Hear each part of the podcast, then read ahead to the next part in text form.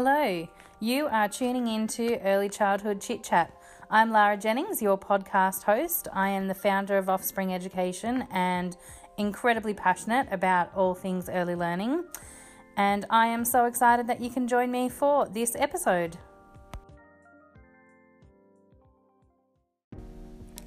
Today's episode is all about sustainability in early childhood education.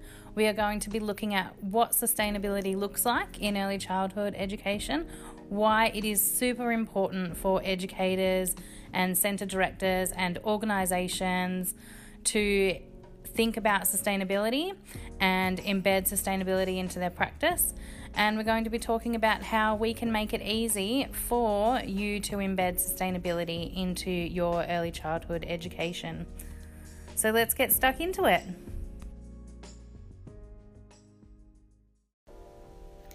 Sustainability is important for us to address in early childhood because if our children don't find that connection to nature and don't find that they um, can love nature and are responsible for protecting nature, then they just won't protect it or care for it when they get older.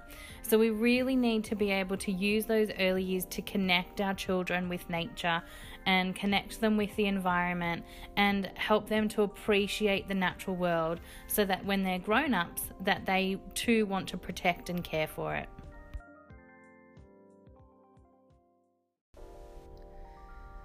The key word here, I think, when we're talking about environmental sustainability and getting children on board with our environmental responsibility ideas is care. We want children to be able to care for that natural environment that they are a part of. But sustainability isn't just about caring for the natural environment. There are people who created the resources that are used in your early learning centre every day, and we need to make sure that we care about those people as well. I bet that a lot of the resources in your center, you wouldn't have no idea about who's created them and about the working conditions that they faced while that resource was being created. At Offspring Education, it is a big part of our policy to find these things out, to know about what working conditions are for the people who create the environment who create the products that we sell because we want to make sure that every resource that goes into an early learning centre cares about not only the natural environment but also about the people who create those resources. So, that to us is a big part of sustainability as well. And it needs to be a big part of early childhood educational service sustainability policies too. You need to know about how the resources were created and who created them, and whether they were treated fairly while they were creating those resources.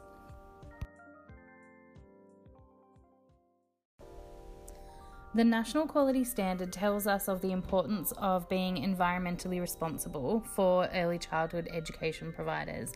Element 3.2.3 is funnily enough, titled Environmentally Responsible. And it means that as a service, we need to care for the environment and support children to become environmentally responsible. That's a big ask, and we need to really nut down what that actually means because there are a lot of parts of environmental responsibility.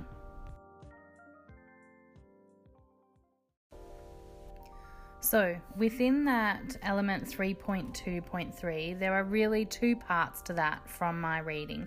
I can see that there's the part where the service itself is environmentally responsible, where there's a sustainability policy in place, where the resources within that environment are environmentally friendly and are focused on sustainability. And then there's the part of the program where we're working with children and encouraging them to take responsibility for and care for their environment. And where they're engaged in that program in meaningful ways and they are learning about how they can be responsible as well.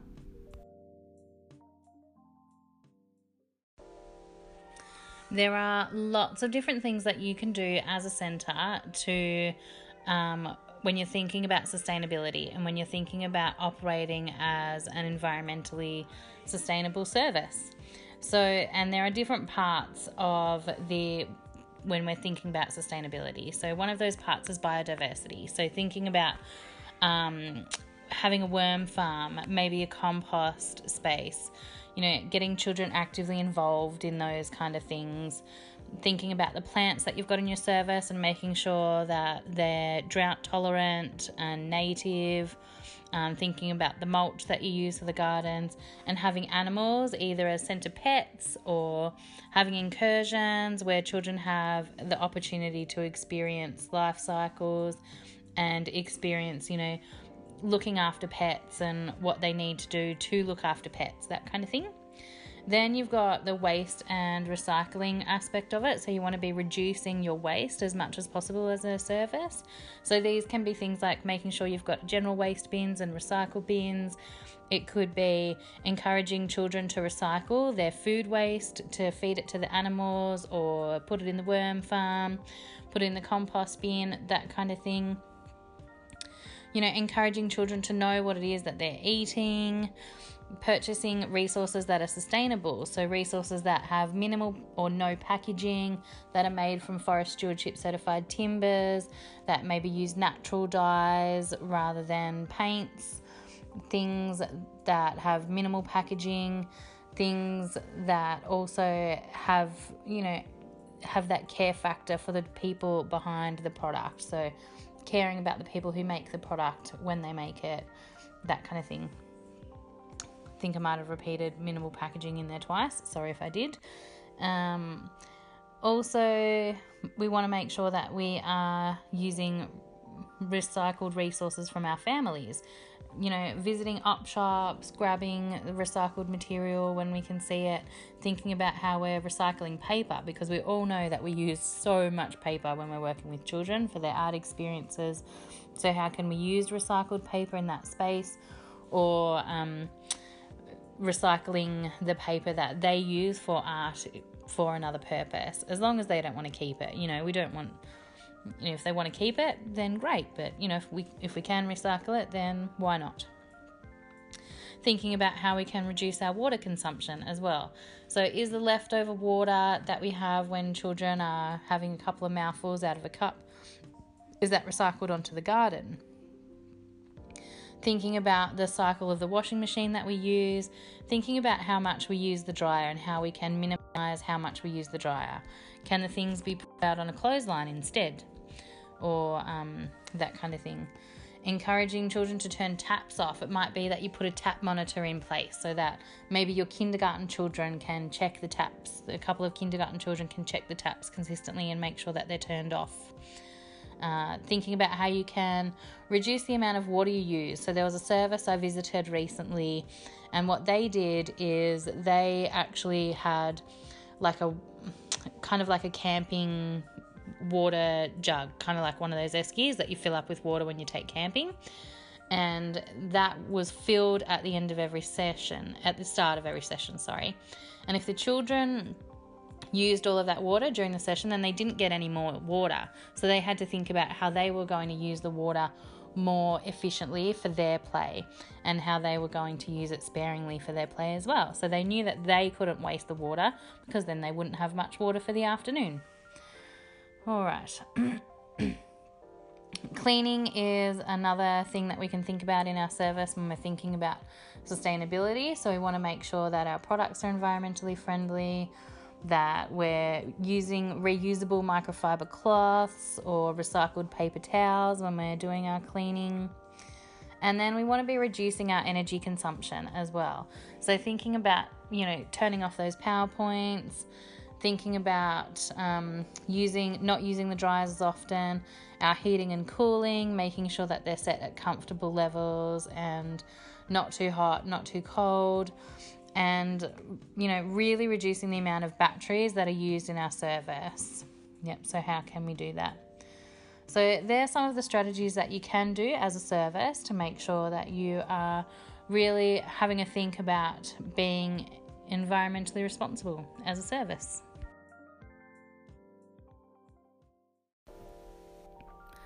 So first thing first, as far as considering your environmental responsibilities, you should create a strategy or an environmentally responsible policy that really is the guiding document for anybody who has anything to do with your service as far as you know what's expected of them and what you are aiming to achieve for environmental responsibility. So that can include how you are going to make reductions to waste, to water, to energy consumption, how you are going to use resources that are sourced naturally, sourced environmentally responsibly, are sourced fair trade. All of those things need to be jotted down in your environmentally responsible strategy or policy.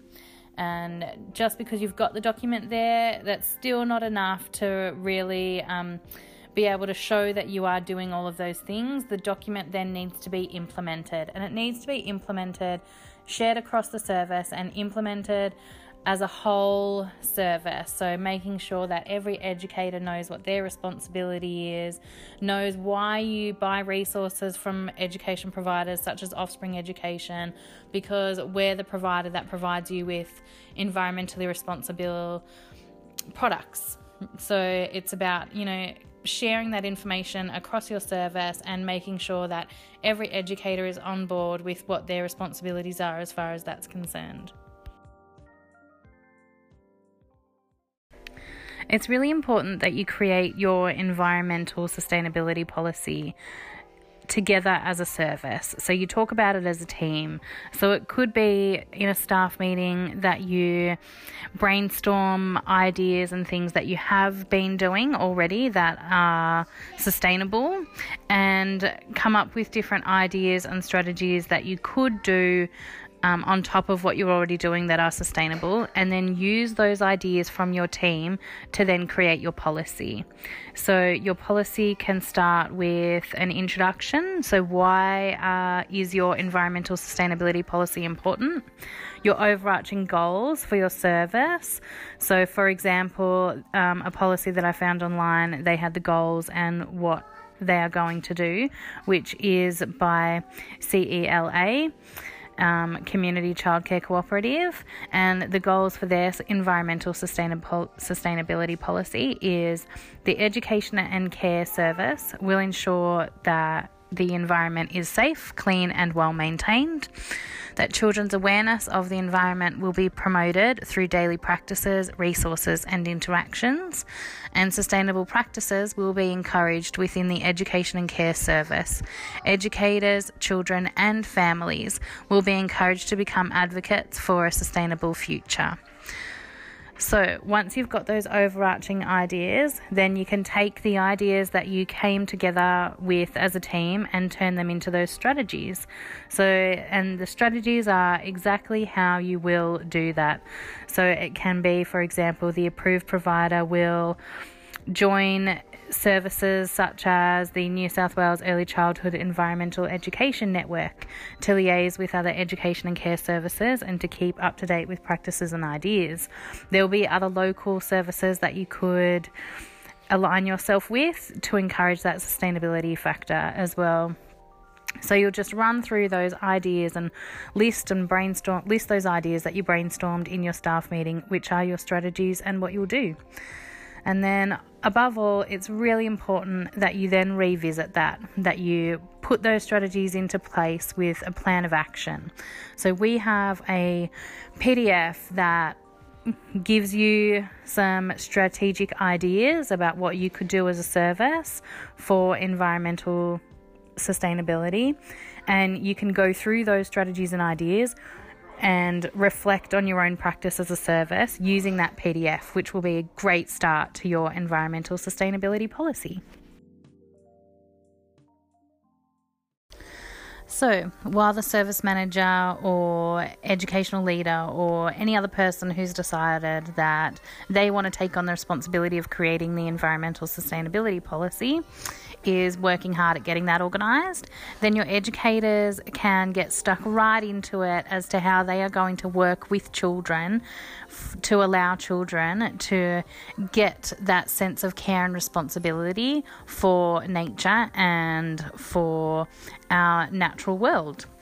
And this I have seen done so incredibly well using the project inquiry method for early childhood education. So, children are so curious and excited about nature all the time. Um, they are constantly foraging for insects or bugs outside, and you can use those observations that you see in children's natural interest in nature to turn those natural interests into beautiful projects about nature so that children develop this, you know, sense of care, love, and responsibility for nature. And that's really the key factor behind um, putting nature pedagogy into practice and creating programs that ensure children have a sense of environmental sustainability. If your centre is doing some amazing stuff as far as sustainability goes, then I would love to hear from you and be able to tell uh, the listeners all about it. So, if you've got a great story to tell me about something that you did that really implemented sustainability for your service, or you did a great project with your children that you work with that was all about sustainability, or if you've been able to incorporate working with families to encourage them to do sustainability things in their house really well, then I'd love to hear about it. So please share your ideas with me. You can email me, lara at offspringeducation.com.au, or find us on Facebook, Offspring Education. So that's the end of our episode on sustainability. Thanks very much for listening, and I look forward to sharing some more ideas with you about early childhood education in our next episode.